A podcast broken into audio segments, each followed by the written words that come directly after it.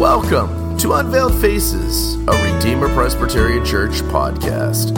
Please enjoy our feature presentation.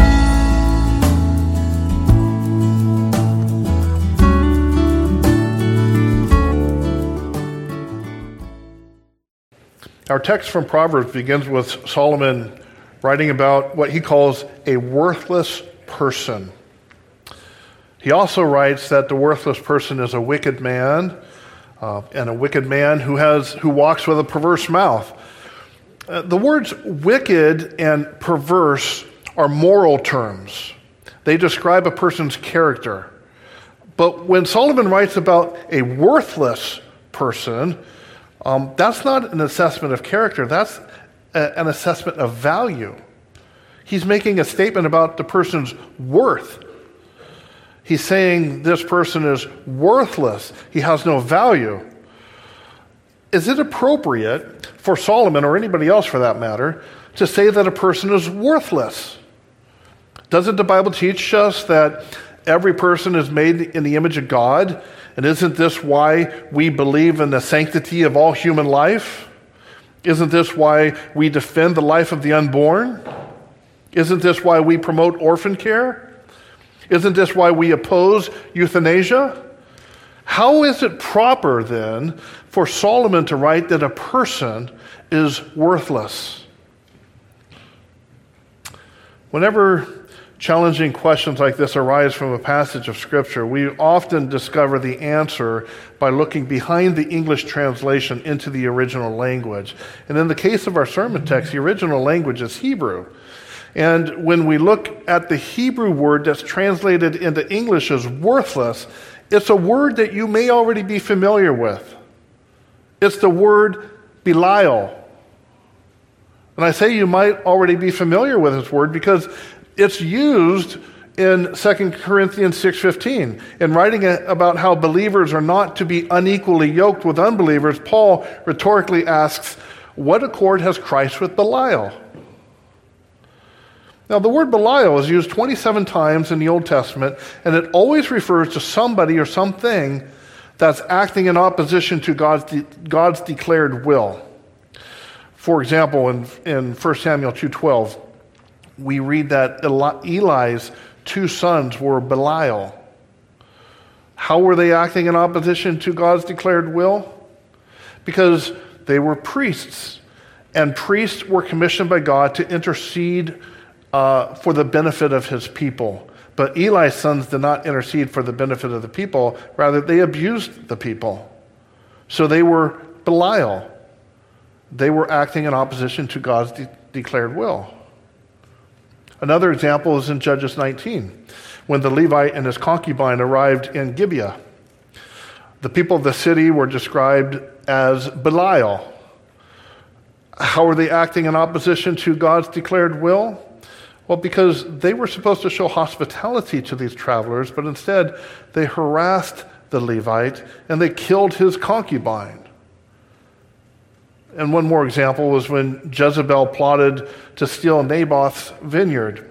1 Kings 21, verse 13 says that she found two worthless men, two Belials who would intentionally give false testimony about Naboth so that he could be killed and his property could be seized.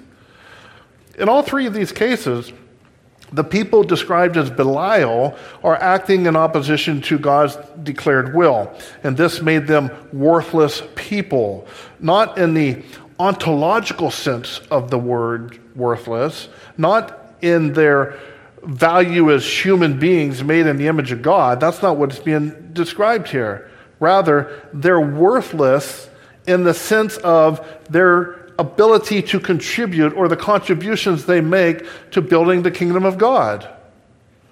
They're worthless in their contributions to subduing the world for the glory of God because rather than acting in accordance with God's revealed will, they're acting in opposition to God's revealed will. Rather than seeking to glorify God, they seek to glorify themselves.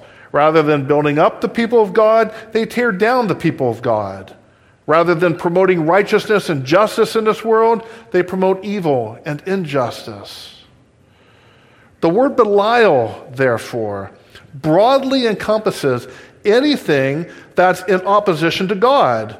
So when the Apostle Paul was writing to the Corinthians about being unequally yoked, he chose not to translate Belial into Greek, for it would lose some of that, that inherent significance. Rather, he let the word serve, um, uh, speak for itself, and he used it very specifically as a, uh, a reference and a name for Satan, who is the foremost of those who are opposed to God and his revealed will. What accord has Christ with Belial? The Hebrew speaking Israelites that Solomon is addressing our sermon text to would have understood that worthless person Solomon is writing about is describing as a person who's acting in opposition to God's declared will. And to demonstrate just how worthless this man is as a servant of God, Solomon describes him in verses 12 through 14 as a wicked man who walks with a perverse mouth. He winks with his eyes. He shuffles his feet. He points with his fingers. Perversity is in his heart. He desi- devises evil continually. He sows discord. And the word wicked in verse 12 literally means to, to pant, as if to exert oneself to the point of fatigue. So, the worthless man that Solomon is describing is a person who exerts himself against the kingdom of God with such enthusiasm that he exhausts himself to the point of panting.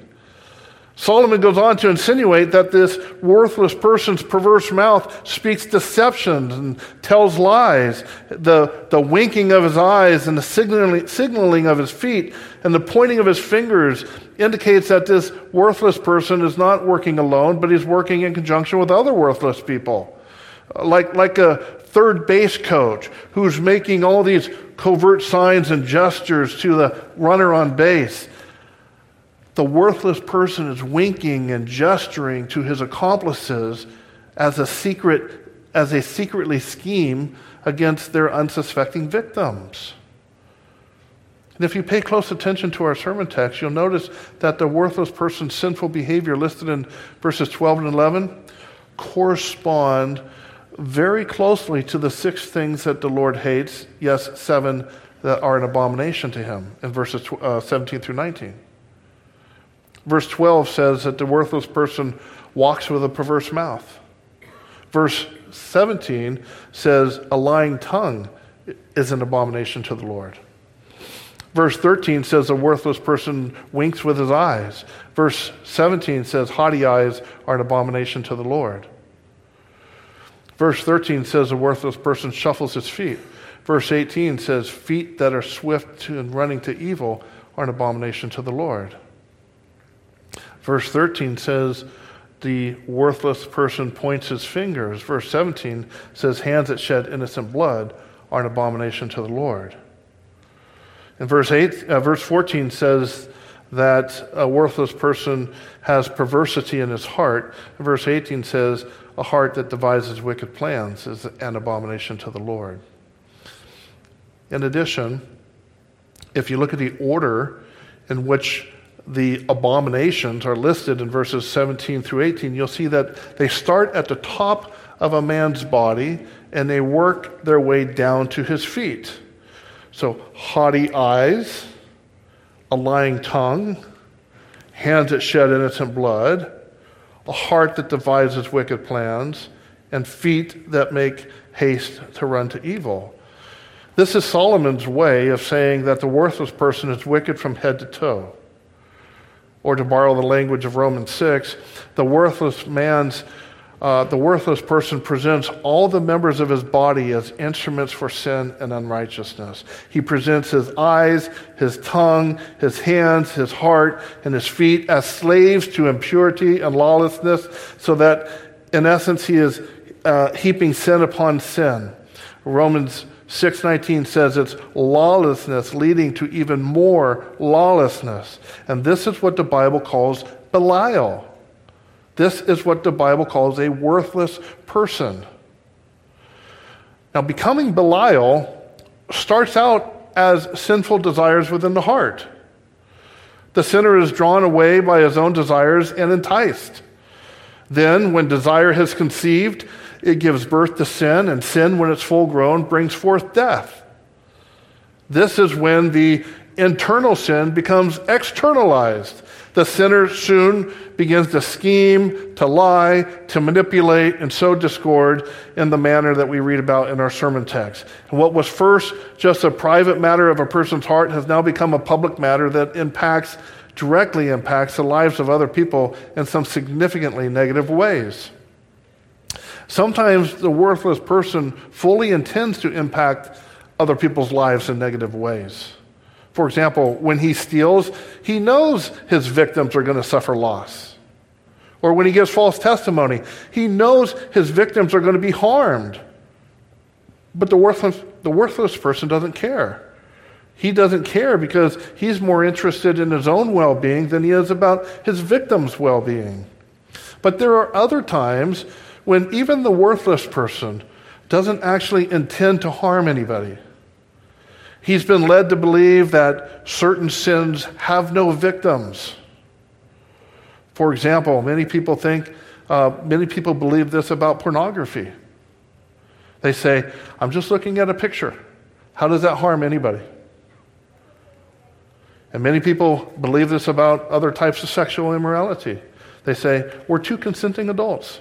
There are no victims here.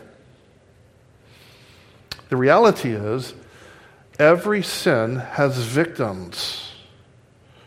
There are always unknown and unintended consequences to sin that cause other people harm and suffering. God has created this world in such a way that every one of us are connected to other people.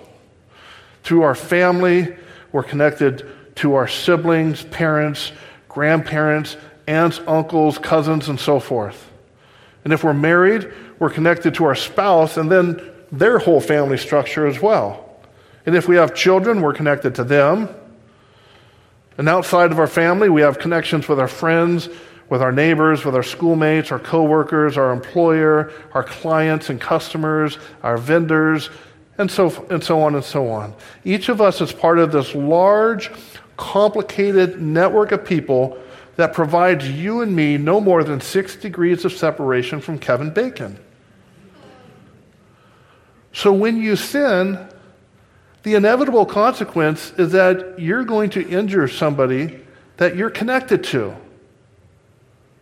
Let me repeat that. When you sin, the inevitable consequence is that you are going to injure some of the people that you're connected to. Sometimes it's very predictable how your sin will impact other people. If you commit adultery, your spouse and children are going to be deeply impacted by your sin. But other times, it's not so predictable how your sin is going to impact other people. And this is particularly true for those sins that we've been told have no victims. In warfare, when a military strike on an enemy target unintentionally kills civilians, that's called collateral damage. Sin always has collateral damage. Sin always has unintended impact uh, on other people. And that's just the nature of sin. There's always collateral damage, and those who are the closest to the sinner are typically the ones who get hurt the worst. For example, the sin of greed will often lead to poor financial stewardship. And where there's poor financial stewardship, Children may not be getting the food and clothing that they need. Bills probably are not getting paid on time. And when bills go unpaid, this impacts the people who are not receiving the money that they're supposed to be receiving. And so now perhaps their children are not getting the food and clothing that they need. That's collateral effect. That's the collateral damage of sin. Or take the supposedly victimless sin of pornography. Not only does the sin harm the person who's using pornography, so there's number one victim right there, but if he's married, he's harming his spouse. There's another victim. And if he's not yet married, but will be, then he's harming his future spouse because whether married or unmarried, in both cases, pornography will degrade and it will corrupt the intimacy between a husband and a wife. And so there is collateral damage that happens either immediately or down the road. And in many cases, the use of pornography leads to inappropriate acts that are acted out upon innocent people, in many cases, children. And so those are victims as well, victims of pornography. And that's just touching a couple of the victims that are downstream from pornography. On the upstream side of pornography, there are other victims. All the exploitation, trafficking, assault, human degradation, and whatever other crimes, violence, and defilement were committed in the production of pornographic material is part of the damage as well. None of, the, none of that would be happening if there were no consumers of the pornography. The consumers, therefore, have blood on their own heads. Just as the guy who hires a hitman is guilty of murder, so the consumer of pornography is guilty of all the crimes against humanity that, that went into producing that dreadful material. The point I'm illustrating is that every sin has collateral damage. You may think that you can keep the sin to yourself. You might think that it's not going to go any, any further than what you can control. But there's always going to be unanticipated and unpreventable collateral damage. Sin always impacts other people. And when the bomb explodes, the people who suffer the greatest injury are those who are standing closest to you.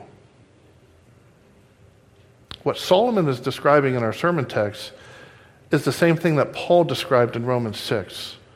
Paul warned in Romans 6:19 not to present your members as slaves to lawlessness. Then he said that lawlessness leads to more lawlessness. And what he meant by this is that unrepentant sin rapidly grows out of control. It's like a little pine cone that starts rolling down a snowy mountain. The more it rolls, the, the, the, the more snow it gathers, and the more snow it gathers, the larger the snowball grows. And it doesn't take long before a massive ball of snow is rolling down the hill, breaking off tree branches, and damaging everything within its path. That's the life of the worthless person. Now, take heed, my friends the moment you see those little pine cones of sin begin to roll down your hill of life, you need to stop them immediately. And the only way to stop them is by falling down on your knees. Or the only way to stop sin from snowballing in your life and crushing the people that you love is through repentance, which is confession of sin and forsaking of sin. Uh, for those who refuse to repent, uh, they can expect their sin to continue snowballing. Not only will they be injuring other people, but they're going to be injuring themselves. And they'll become unprofitable in the kingdom of God because they're acting in opposition to the revealed will of God. They will be counted amongst those who are Belial. They'll become worthless people. Our sermon text is not only a warning against becoming worthless people, but it's also a warning about worthless people. In other words, Solomon wants us to understand the collateral damage worthless people will bring on the people of God. Look at verse 14 of our sermon text. What is the result of all the worthless persons scheming and lying? Discord. Discord. The worthless man sows discord, God tells us. Now look at verse 19. What stands at the end of the six, thing, six things the Lord hates, seven which are an abomination to him? It's the one who sows discord among brethren. Brothers and sisters, Solomon is telling us that worthless people will try to introduce division among us. Solomon is telling us that the little pine cones of winking eyes, pointing fingers, and shuffling feet will grow into huge snowballs that come crashing into the church of Jesus Christ. And if we don't handle these situations according to the commands and principles God has revealed to us in His Word, our unity will be compromised. Accusations will arise, defensive postures will be taken, and before you know it, conflicts and disputes will bring division even amongst the brethren. Notice the word the Holy Spirit inspired Solomon to use in verses 14 and 19. Solomon did not write that the worthless person creates discord or that he incites people to discord, but he wrote that the worth, worthless person sows discord. This, of course, is an agricultural term. In fact, if we're reading this in Hebrew, uh, we'd notice a second, a second agricultural term in verses 14 and 18 as well. The second term is the verb that's translated into English as devises. This verb literally means to plow, like you plow a field. And so, what verse 14 is saying is that with perversity in his heart, the worthless person plows evil continually as he sows discord. He plows evil continually as he sows discord. And as you probably know, a farmer plows the field before he sows the seed. And by plowing, he's preparing the soil to provide the optimal conditions for the seed to germinate and grow. So when Solomon writes that the worthless person is continually plowing evil and sowing seeds of discord, he's saying that the worthless person is very calculated in how he introduces division within the body of Christ. By plowing the, the people of God, the worthless person is trying to gain our trust. He does this through deception and lying. We don't know that he's lying to us nor do we know that he's scheming against us because he's doing all this with the wink of his eye and a shuffling of his feet so he can remain covert. Then, once he has sufficiently plowed the people of God, he'll begin to sow the seeds of discord. And once these seeds germinate, the weeds that uh, are growing from those seeds have the capacity to disrupt the peace and unity that exists amongst God's people. Brothers and sisters, we need to hear Solomon warning us that worthless people will creep in and begin plowing evil amongst us. And you won't immediately know this is happening. Why? Because a worthless person is intentionally deceptive. He's doing all this by the winking of his eyes, the shuffling of his feet, pointing of his fingers, and he does everything he can to hide the perversity that's in his heart. But there's one thing Solomon mentions at the end of verse 12 that will give all of this away. The worthless person walks with a perverse mouth. The worthless person walks with a perverse mouth. This doesn't necessarily mean he's going to go around cussing all the time. It means that if you listen to him long enough, his speech will eventually reveal the true nature of his heart. What was it that Jesus said in Luke 6, verse 45? An evil man out of the evil treasure of his heart brings forth evil, for out of the abundance of the heart his mouth speaks. The early sign by which you'll be able to identify the worthless person is the perversity that comes out of his mouth. Either he'll be speaking heresy, or he'll be full of boasting and pride, or he'll be showing contempt for God ordained authority, or he'll be slandering people, or you'll notice that he finds enjoyment in speaking about things that Christians should not be rejoicing in, or there'll be some other telltale sign that his speech reveals along these, along these type of lines. To ignore these things is to permit the worthless man to continue plowing with the intention of sowing his seeds of discord. And then he will sow his seeds. And once those seeds are germinated, it's going to be much, much more difficult to deal with a problem than if it's dealt with during the plowing stage. And this is why Paul spoke such a solemn warning to the elders in Ephesus in Acts 20, beginning of verse 28. Therefore, take heed to yourselves and to all the flock among which the Holy Spirit has made you overseers to shepherd the church of God which he purchased with his own blood. For I know this that after my departure, savage wolves will come in among you, not sparing the flock. Also, from among yourselves, men will rise up, speaking perverse things, to draw away the disciples after themselves. Therefore, watch and remember that for three years I did not cease to warn everyone, night and day, with tears. Now, it would not seem strange, it should not seem strange, that the worthless person would want to sow discord among the brethren, because the worthless person is Belial. He acts in opposition to God.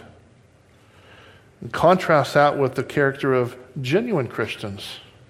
Jesus said in John 13, verse 35, By this all will know that you are my disciples, if you have love for one another.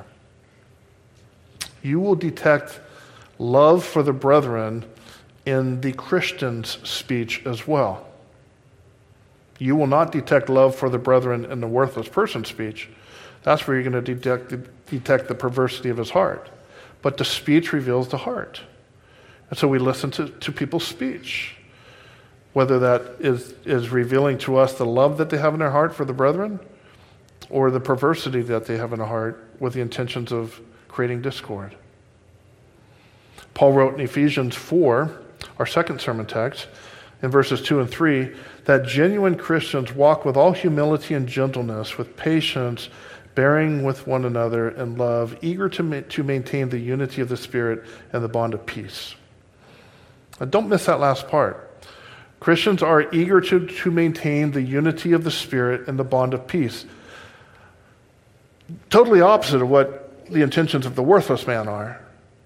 He wants to sow discord. The Christians want to create and preserve peace.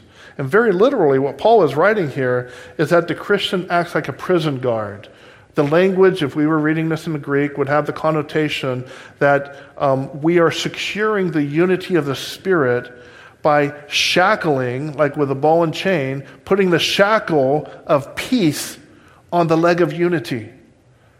That's how we're preserving it. We're taking the shackle of peace and we're putting it on unity so that unity cannot leave. Peace, therefore, is the countermeasure to the worthless person's plowing and sowing. That's why it's important that you and I are constantly committed to maintaining peace amongst the brethren. The worthless person's plowing will be ineffective when we are righteously committed to upholding peace within our body. And the worthless person's sowing will be ineffective when we are righteously committed to upholding peace within our body. And by constantly placing the shackle of peace on the unity of the church, we will defeat the worthless person's wicked schemes. In many cases, we might not even know it. We might not even know that there has been a wicked person, a, a worthless person amongst us plowing uh, with the intention to sow seeds of discord. We might not even know that somebody was doing this because the peace that we had shackled to our unity was so strong that they came in, they tried to sow and they or tried to plow, and I said, I'll move somewhere else. I'll go somewhere else. This is too difficult. So the question becomes how do we place the shackle of peace on the unity of the church? And the answer is given in Ephesians 4:1. Paul writes, I, therefore, the prisoner of the Lord, beseech you to walk worthy of the calling in which you were called. That's the answer. To walk worthy of the calling with which you were called. This is not referring to each person's unique calling in life, such as uh, this person's called to be a doctor, this person's called to be a homemaker, this person's called to be a baker. Rather, Paul is writing about the effectual call of salvation that God gives to every one of his elect. It's very similar to the statement Paul wrote in uh, 1 Thessalonians 12, 2, uh, 2.12. We exhort each of you and encourage you and charge you to walk in a manner worthy of God who calls you into his own kingdom and glory. You see the calling there? It's not a call to a vocation that you work at, it's a call into the kingdom and, and to glory. We charge you to walk worthy, uh, in a manner worthy of God, who calls you into his kingdom and glory. So to walk worthy of your calling means you live your life in a manner that's consistent with the revealed will of God. That's a very simple way of putting it. And that's the exact opposite of what the worthless person does. So note the contrast that's developing here. Uh, the one who walks worthy of his calling is a person who walks in accordance with the revealed will of God. The, the one who is worthless is a person who's walking in opposition to the revealed will of God. So, do you want to be profitable in the kingdom of God? Then walk worthy of the calling in which He has called you. Do you want to be an instrument of righteousness? Then walk worthy of the calling in which you were called. Do you want to maintain unity in the church in the bond of peace? Then walk worthy of the calling in which you were called. And Paul goes on in Ephesians 4, uh, the next couple of verses of Ephesians 4, to list four characteristics of what it looks like to walk worthy of the calling in which you were called. Uh, we walk with all lowliness and gentleness, with long suffering, bearing with one another in love. Lowliness is the opposite of pride, it's humility. Having received by grace, the grace of God, uh, blessings that are so great that their true value cannot even be expressed by words, it's only proper that we, the recipients of these blessings, would be filled with humility. We didn't deserve them, we didn't earn them. They were given to us by God's grace, which puts us in a position of humility, lowliness. There's no room for pride. Some people say that pride is the foundation of every sin a man can commit against God. That somehow, regardless of what the sin is, it can be traced back to pride. If this be true, then how important is it that we have humility in our lives? Somebody once said that humility is the first, second, and third essential in the Christian life. It's like the realtor tells you the top three things are location, location, location, right?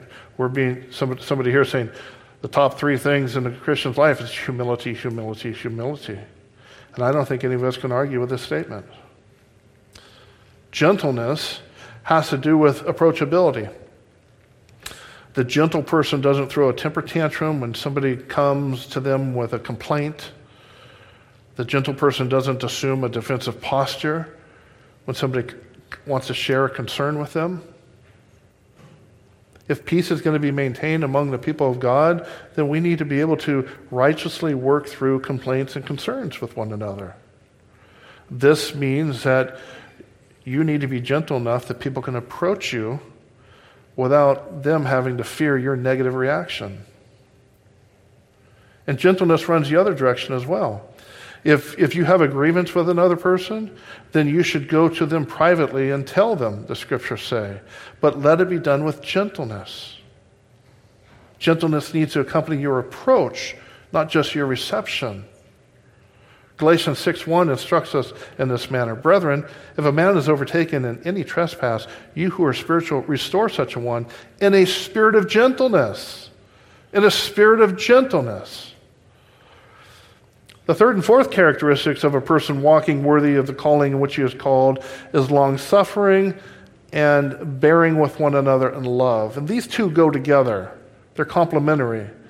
Um, being long suffering is the quality of being able to handle one another's faults without the immediate need to avenge all wrongs. None of us are going to be perfect here on earth, so we need to be long suffering with each other, which means we need to bear with each other in love. That's how we will be long suffering. This emphasizes, of course, uh, our willingness to forgive it involves loving that other person, even when our natural tendency is to be frustrated or upset with that other person. To say that we need to be long suffering while bearing with one another in love indicates that there will be times when loving each other is going to be a burden. It's going to be very difficult. That's what the suffering part of long suffering indicates. There will be times when loving each other is going to be a burden. You're going to find it at times burdensome to love me. And I'm going to find it at certain times burdensome to love you. But if we're both walking worthy of the calling with which we've been called, we're going to be willing to suffer that burden and to do it for a long time. We're going to endeavor to keep the unity of the Spirit and the bond of peace by expressing love and patience to each other while being humble and gentle. And this, therefore, is the, the stark contrast between the worthless person and the worthy person, the person who's walking worthy of his calling. God is describing a person's value when he speaks of worth. But again, it's not uh, man's intrinsic value as, as a human being that God is assessing. Rather, it's our value as his servants. It's our value as the workers in his vineyard. It's our value as bond servants who walk in obedience with God's declared will. It's our value as vice regents who take dominion of this world and build his kingdom. It's our value as the called out ones who endeavor to keep the unity of the Spirit in a bond of peace. May the Lord grant us the strength to walk according to the calling in which He has called us. May God give each of you and me His grace in order that we may be found worthy. Let's pray. This has been a presentation of Redeemer Presbyterian Church. For more resources and information, please stop by our website at visitredeemer.org. All material here within, unless otherwise noted, copyright Redeemer Presbyterian Church, Elk Grove, California. Music furnished by Nathan Clark George, available at nathanclarkgeorge.com.